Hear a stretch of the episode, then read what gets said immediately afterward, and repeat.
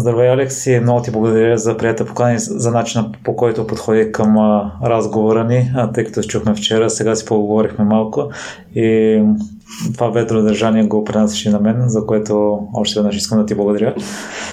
Супер! И аз много благодаря за предизвикателството да си говорим в този формат. Определено ми е много интересно какво ще се случи в разговора ни днес. А на мен пък ми е интересно за детството ти, тъй като ти си била дъщеря на учител. А на мен винаги ми се струва много романтично и може би малко съм завиждал на съучениците си, които са имали за професия майка-учител. Та ще ми е интересно да разкажеш твоето предизвикателство. О, това е, да, все още ме преследва това, че майка ми е учител. Вече с хубаво, защото всъщност работя в сферата на образованието и мога да я подпитвам доста неща от това, което се случва на терен и за нейното мнение. Но детството определено е много предизвикателно, бих казала, когато си дете на учител. Слава Богу, аз съм имала доста свобода като дете, което отчитам като много положителен фактор в нашата връзка между родител и дете.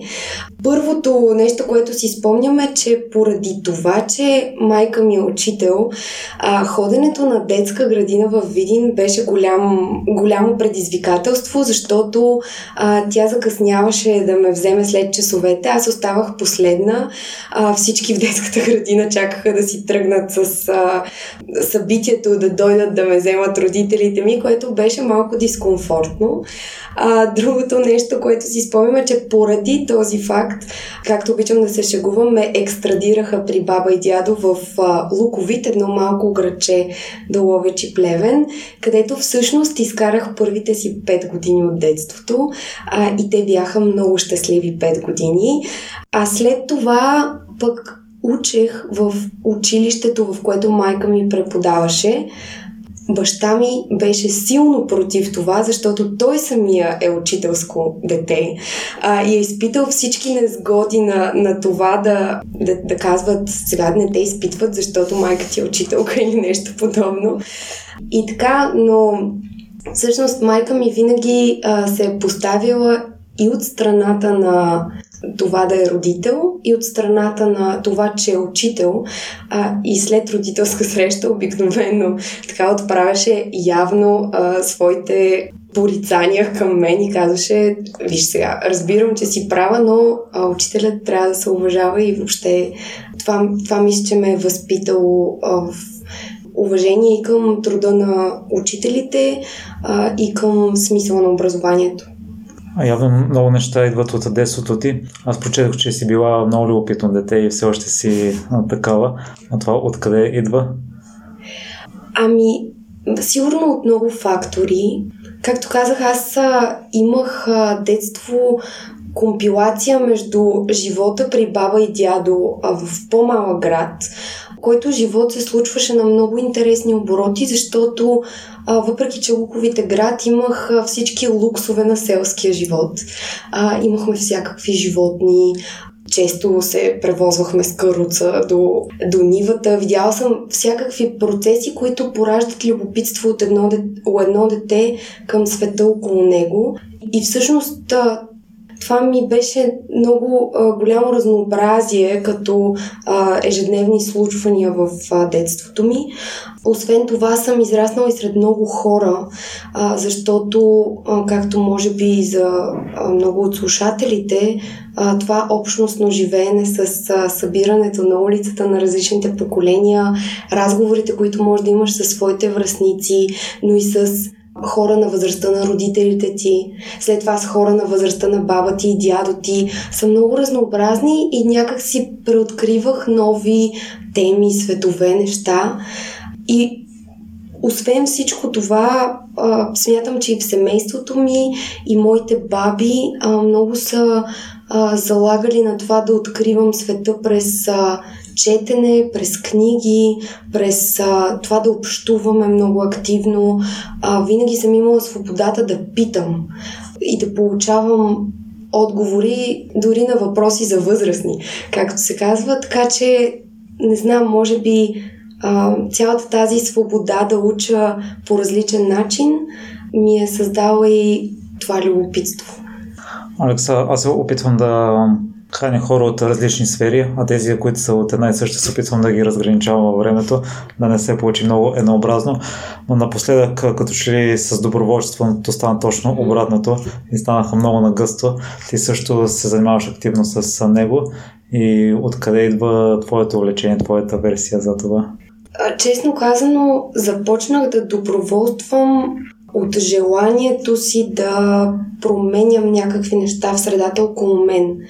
Аз мисля, че споменах вече, родом съм от Видин и всъщност докато аз бях тинейджър и все още любопитна,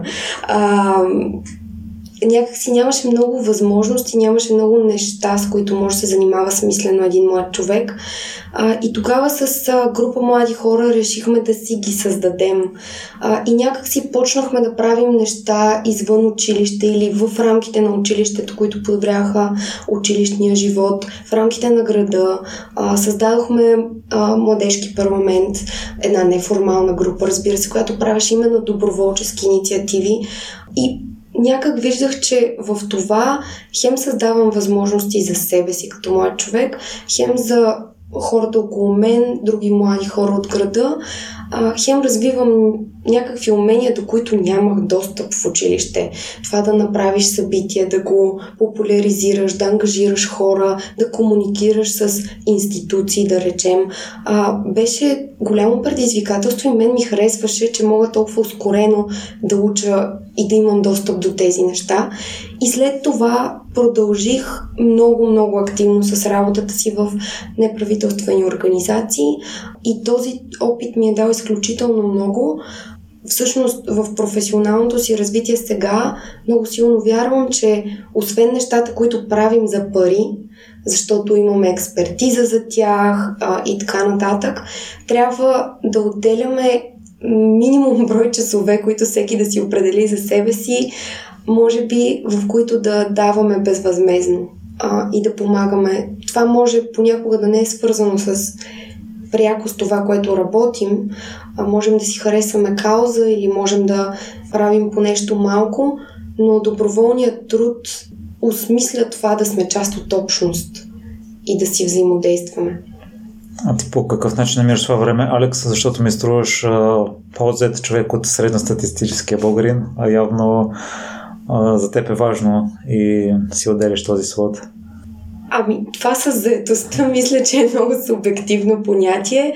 Аз съм сигурна, че всеки човек си мисли, че е най-заетият на света и че има супер много задачи в рамките на един ден. Да, може би правя няколко различни неща, но те са взаимосвързани и аз ги възприемам така. Всички са под шапката на темите образование, обучение. Много често дори се допълват и това, че правя няколко неща, помага едно на друго. И ако човек наистина иска да доброволства и да допринесе с нещо, би намерил времето за това. Не искам да давам някакви конкретни съвети, кога се доброволства най-добре, уикенда не ходете на кафе, а ходете да доброволствате. Всеки може да прецени за себе си.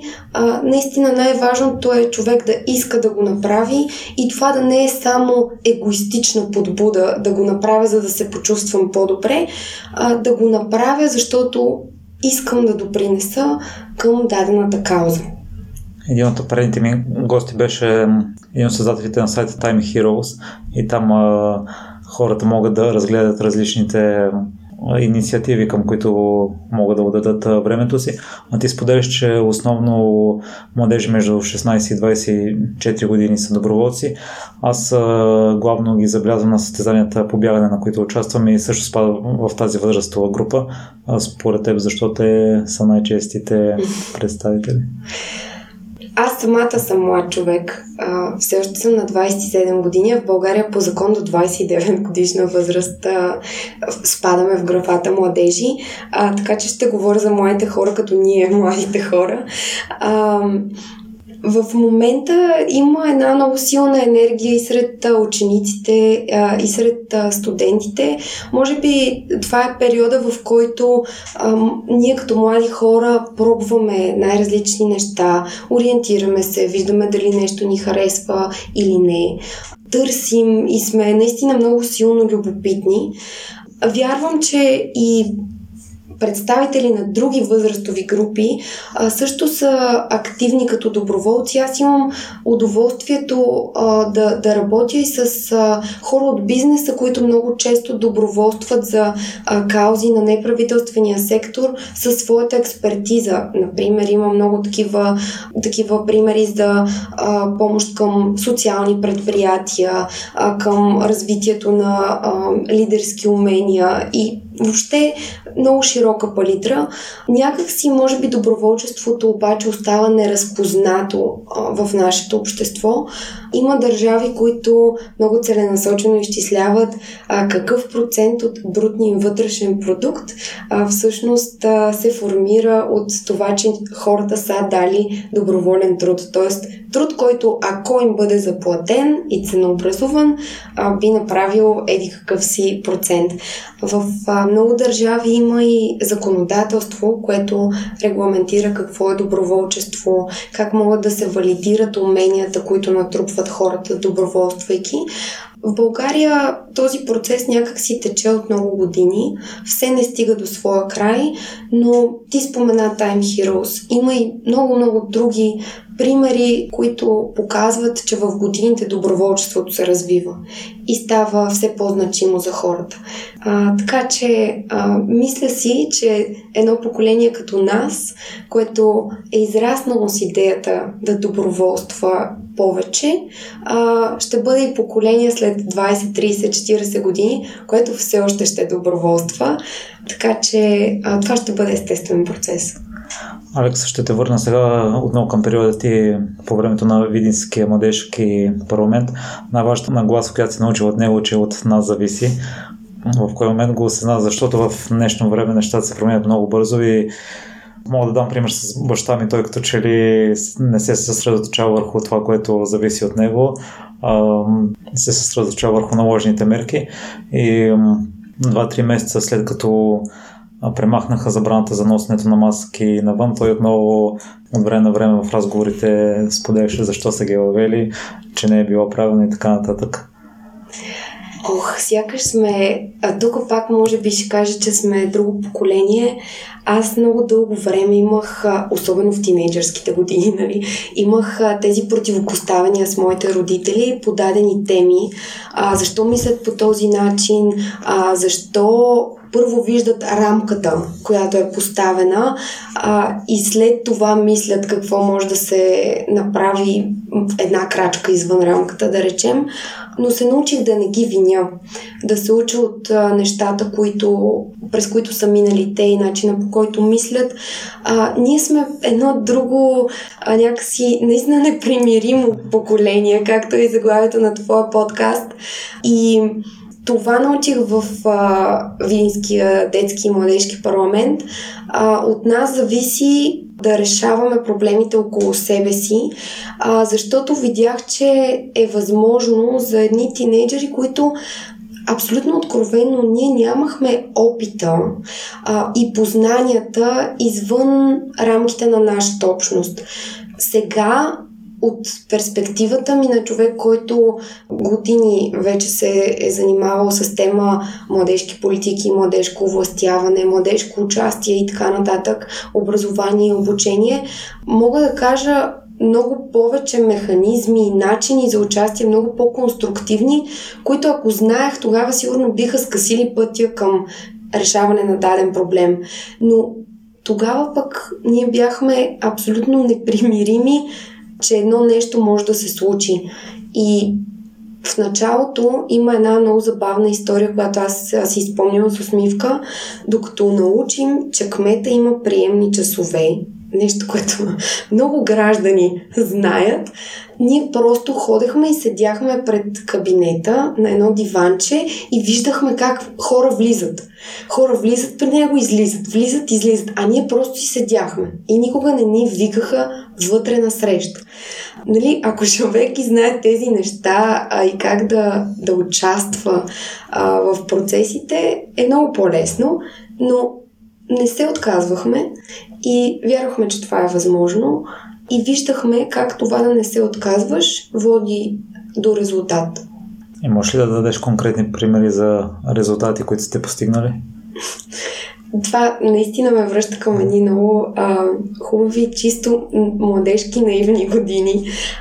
Може би това, с което най-много се гордеем като екип от тогава, е, че ние така малко пак спонтанно подходихме и кандидатствахме за домакинството на националната среща на младежките парламенти, което си е бая голямо събитие. Около 100 човека от цялата страна, младежи, понякога и с възрастни, които подкрепят развитието на организациите, се събират и дискутират съвсем сериозно теми от развитието на организацията. Има програма, лектори, те съответно трябва да спят някъде, затова има и хотелско настаняване, има и хранене, което се случва. Просто описвам перата, така разходните пера ги нахвърлям бегло и ние с 0 бюджет се хвърлихме да го правим това нещо. Някакси в последствие започнахме да убеждаваме и общината, и малки спонсори, че това е важно и че ние можем да се справим. Започнахме да го правим и с доста скромен организационен опит на хора, които са организирали инициативи в рамките на града за други млади хора. А сега трябваше да координираме някакси комуникация между много хора от цялата страна. И не само я направихме тази среща, но с нея инициирахме нови процеси в тази мрежа.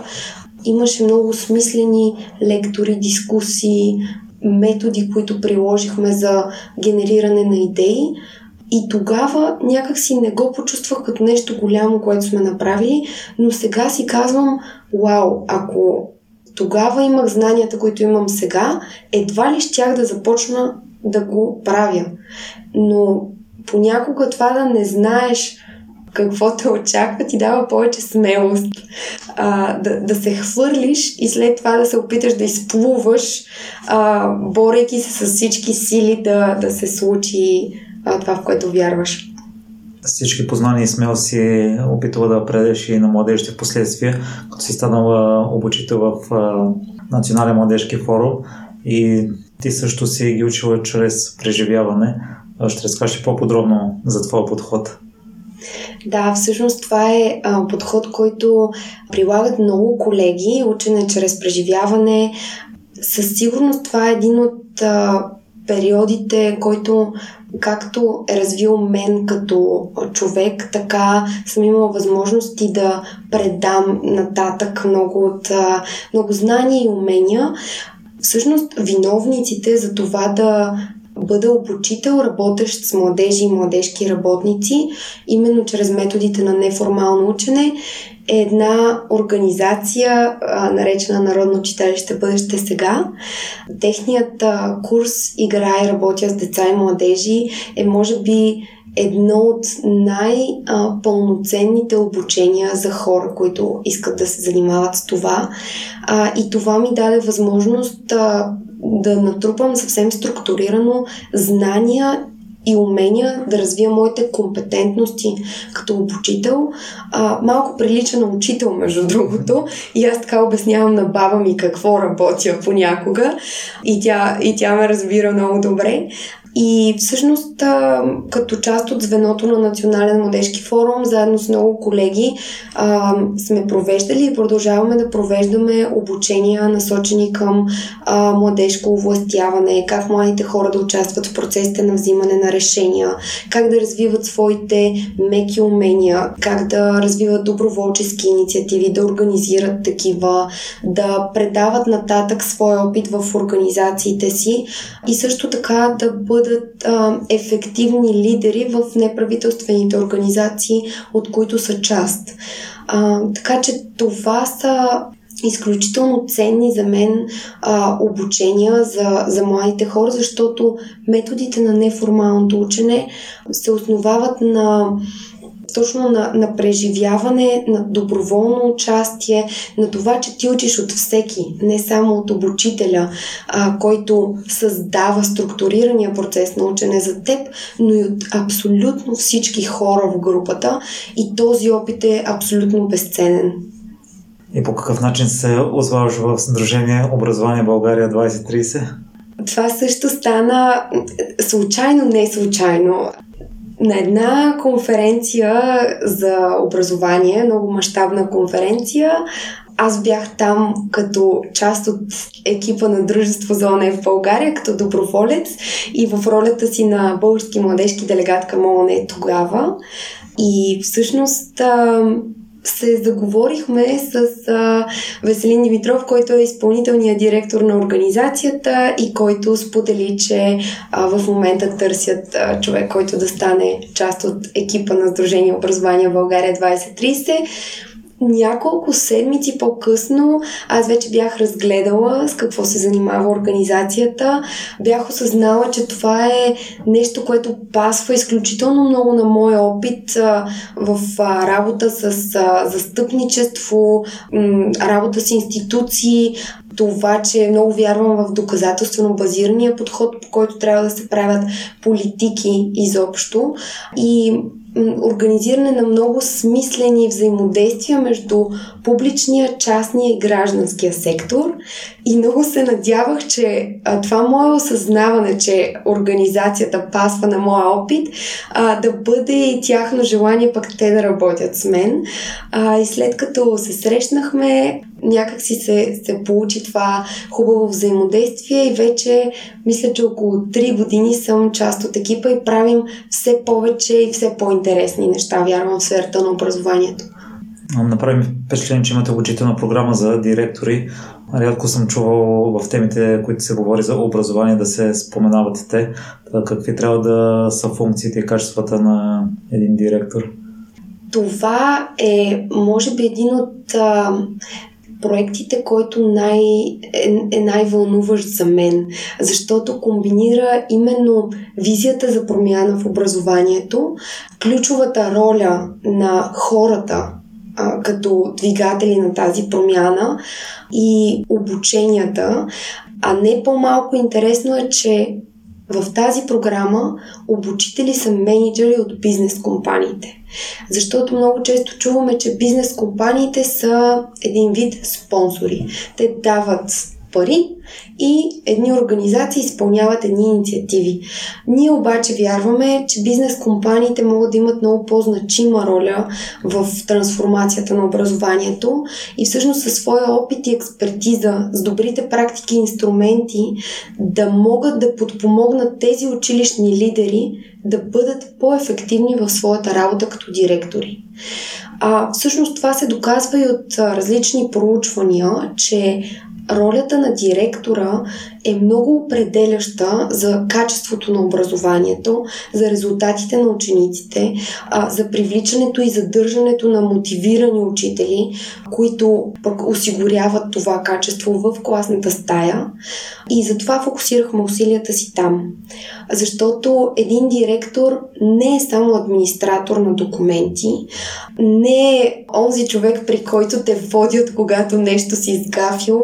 Напротив, той е визионерът, той е човек, който управлява екипи, мотивира хората в този екип, разрешава конфликти, управлява своето време и задачи, управлява промяната. Ето сега много хубав пример е това, което се случва в момента и как всеки един директор в едно училище управлява и навигира процесите, свързани с промяната около пандемията, за да достави най-доброто качество на образованието за своите ученици.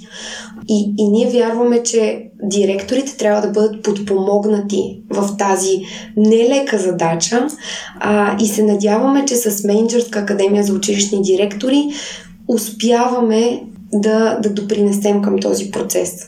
Една от основната ви цел е всички деца да имат достъп до качествено образование. И споделяш, че много училища затварят или се смесват. Съгласен съм с теб, но аз имам и лично мнение, че ако дадено дете прояви голямо желание, ще намери начин, особено в днешно време, тъй като материалите са навсякъде. Та, според теб, главно от материалната среда ли идва този проблем и от самите деца, че те не подхождат с такова голямо желание?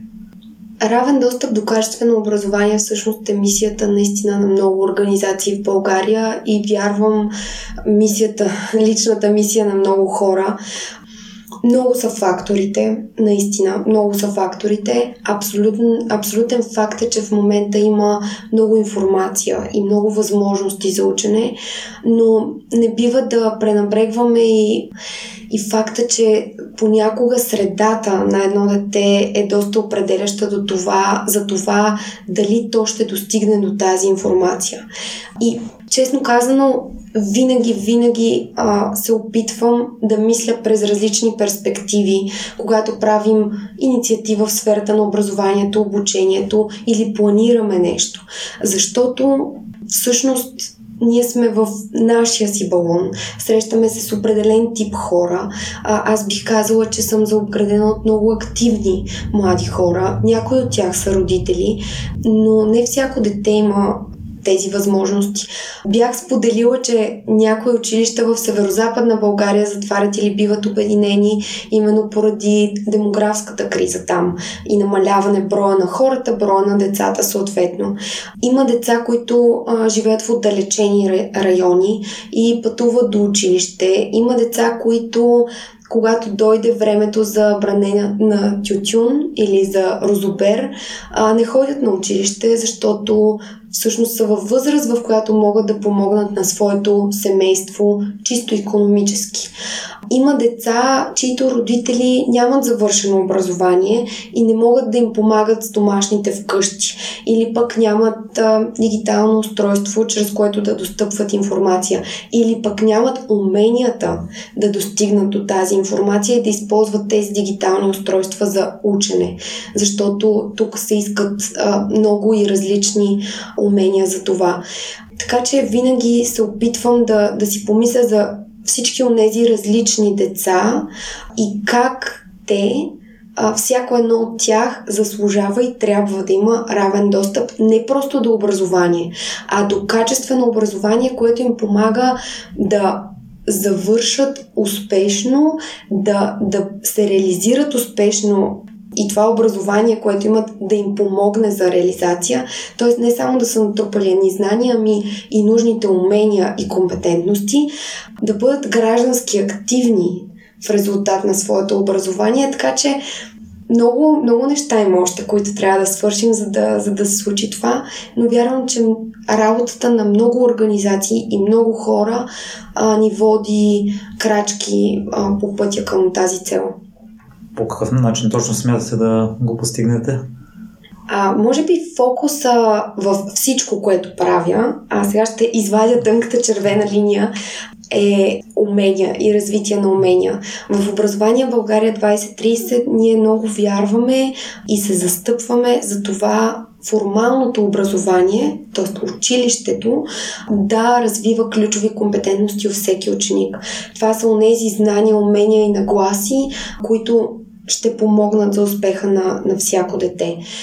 В Зона 21, пространството за развитие на умения на 21 век, което създадохме преди 2 години Силина Младовчева, също вярваме в това. И че уменията на 21 век могат изключително много да допринесат младите хора да са гъвкави, адаптивни, успешни в света на бъдещето.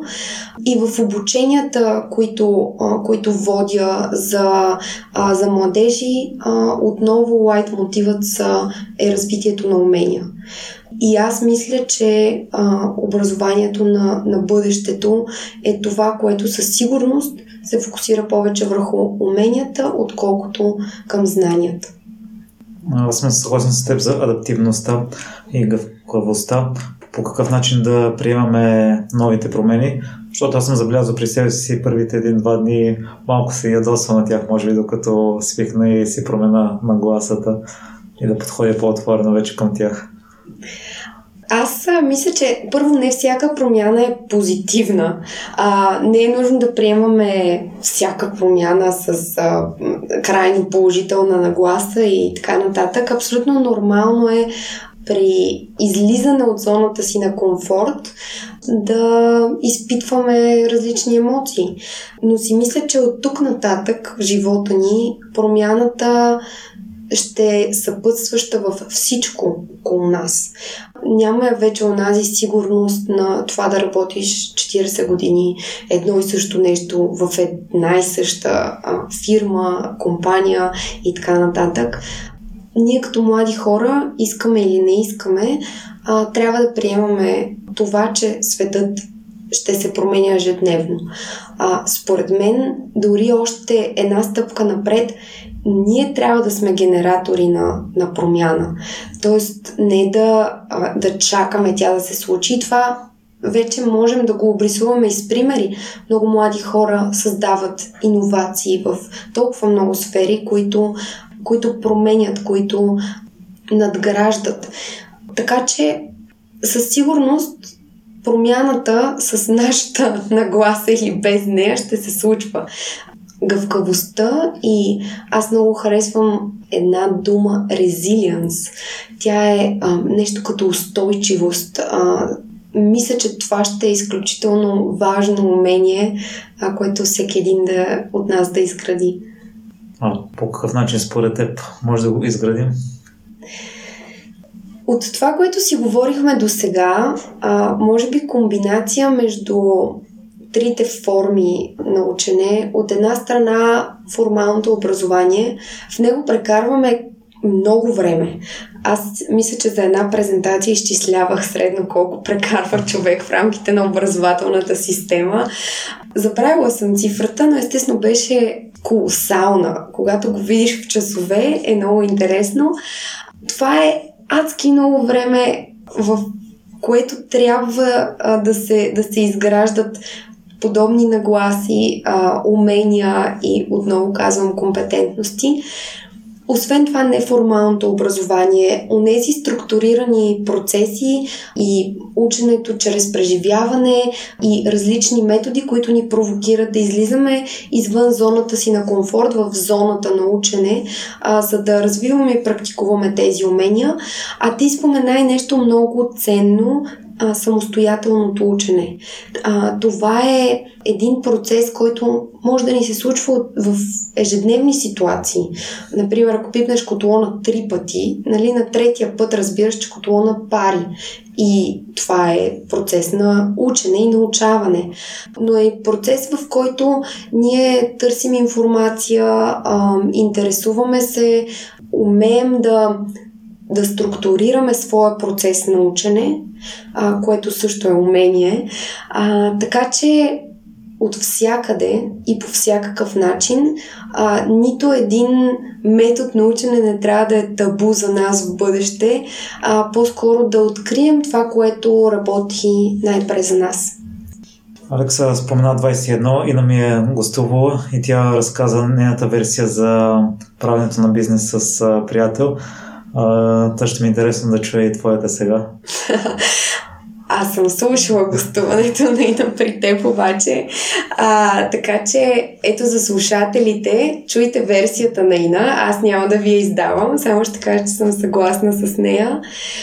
Това да работиш с някой, който ти е близък, за да правите бизнес, е много интересен процес на учене и мисля, че най-голямата възможност, която ти дава, е интензивно да учиш, наистина. Защото освен, че развиваме зона 21, така че наистина да се превърне в устойчив бизнес, устойчиво социално предприятие, което да реинвестира и печалба в дейности, свързани с обучение на младежи за умения на 21 век. Ние всеки ден учим и някак си успяваме да си даваме онази обратна връзка, която ще подобри другия човек не само като професионалист, но и като личност. И всъщност много ни е грижа за това как се развиваме и като хора, и се радвам, че го правим заедно, че всъщност израстваме и в професионалните си умения, но израстваме много и в това да бъдем по-добри личности. Алекси, къде слушателите могат да се свържат с теб и да те намерят? Можете да пишете на Зона 21, ако ви е интересно това, което правим. Можете да разгледате уебсайта на Образование България 2030, за да видите дали онези теми пък са повода, по който искате да се свържем. Или пък може да ме намерите и в социалните мрежи. Аз не съм крайно активна като потребител във Фейсбук, по-скоро взаимодействам с моя кръг от хора. Така че, мисля, че ако някой иска да се свържем, ще намери начин. Ама в какво си се провалила? Кратки отговор е: във всичко съм се проваляла, мисля. Аз не обичам много да се провалям. Всъщност, преди мразех да се провалям и много ме беше страх да се провалям. Хората около мен знаят, че съм краен перфекционист, което много често пречи на някои процеси, забавя други и се опитвам да работя по това, но от няколко години много съзнателно се уча как да се провалям добре и как да не възприемам провала като тежка загуба, как да го превръщам в процес на учене. И мисля, че наистина човек най-много учи, когато нещо не му се получи както трябва, защото тогава сякаш се опитваме наистина да седнем и да анализираме защо се е случило така. Може би повечето хора не успяваме да отпразнуваме всяка победа и да се замислим какво сме направили добре, но някак успяваме да се структурираме, когато нещо не се получи. И смея да твърдя, че напоследък приемам провалите с отворени обятия. Уча се от конкретните неща, които не са се получили, и никога не се самонавивам, че този провал е края на света. А за това много ми помага обратната връзка на хората около мен, искрената обратна връзка, какво се е получило, какво не се е получило и какво мога да подобря. Много търся тази обратна връзка, защото вярвам, че това е единствения начин да ставаме по-добри в нещата, които правим. Успяваш ли да контролираш перфекционизма си? Контролиране на перфекционизъм ми звучи като вече крайна фаза на изтрещяване. Не успявам да го контролирам. Понякога липсата на някоя запетайка или някакъв много дребен детайл може да ми причини дискомфорт, но се опитвам да осмислям кога е важно и кога не.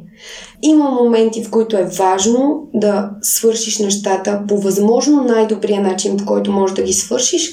Има моменти, в които просто трябва да се движиш напред. И факта, че не си написал перфектния имейл към своите колеги, които да речем са и твои приятели, няма да спре процеса на работа. Това просто ще бъде един неперфектен имейл, но той ще си изпълни задачата. Така че това, което се опитвам да направя, е да видя кога има смисъл нещо да е изпипано перфектно и кога ще ми простят за това и работата ще бъде свършена. А с какво се гордееш най-много, Алекс? Ето, аз ти казах, че ми е по-лесно да се сетя за моменти, в които съм се провалила сигурно, отколкото с какво се гордея. Мисля си, че съм добър човек. Това е естествено субективно чувство, но се гордея с това, че семейството ми, средата ми, хората около мен са ми помогнали да бъда добър човек. Вярвам, че съм състрадателна, вярвам, че имам отношение към малките и големите проблеми около мен. Пука ми, много ми пука за хората, независимо дали познати или непознати, и се гордея, че това е отношението ми към света и се надявам и след годините мога пак да си кажа, смятам, че съм добър човек. Пожелавам ти го най-искрено, Алекс, и от това, което аз прочетох за теб и сега от впечатленията ми от живата среща, мога с 100% да потвърдя, че си добър човек. И ти благодаря изключително много за отделеното време и за гостуването. Много ти благодаря, за мен също беше много приятно. Благодаря ти, че остана до края. Ако този епизод е вдъхновил, изпрати го на трима приятели. А ако искаш да споделиш мнението си с мен или да ми дадеш препоръка, пиши ми във Facebook страницата на Непримиримите подкаст. Усмихнат ден ти желая!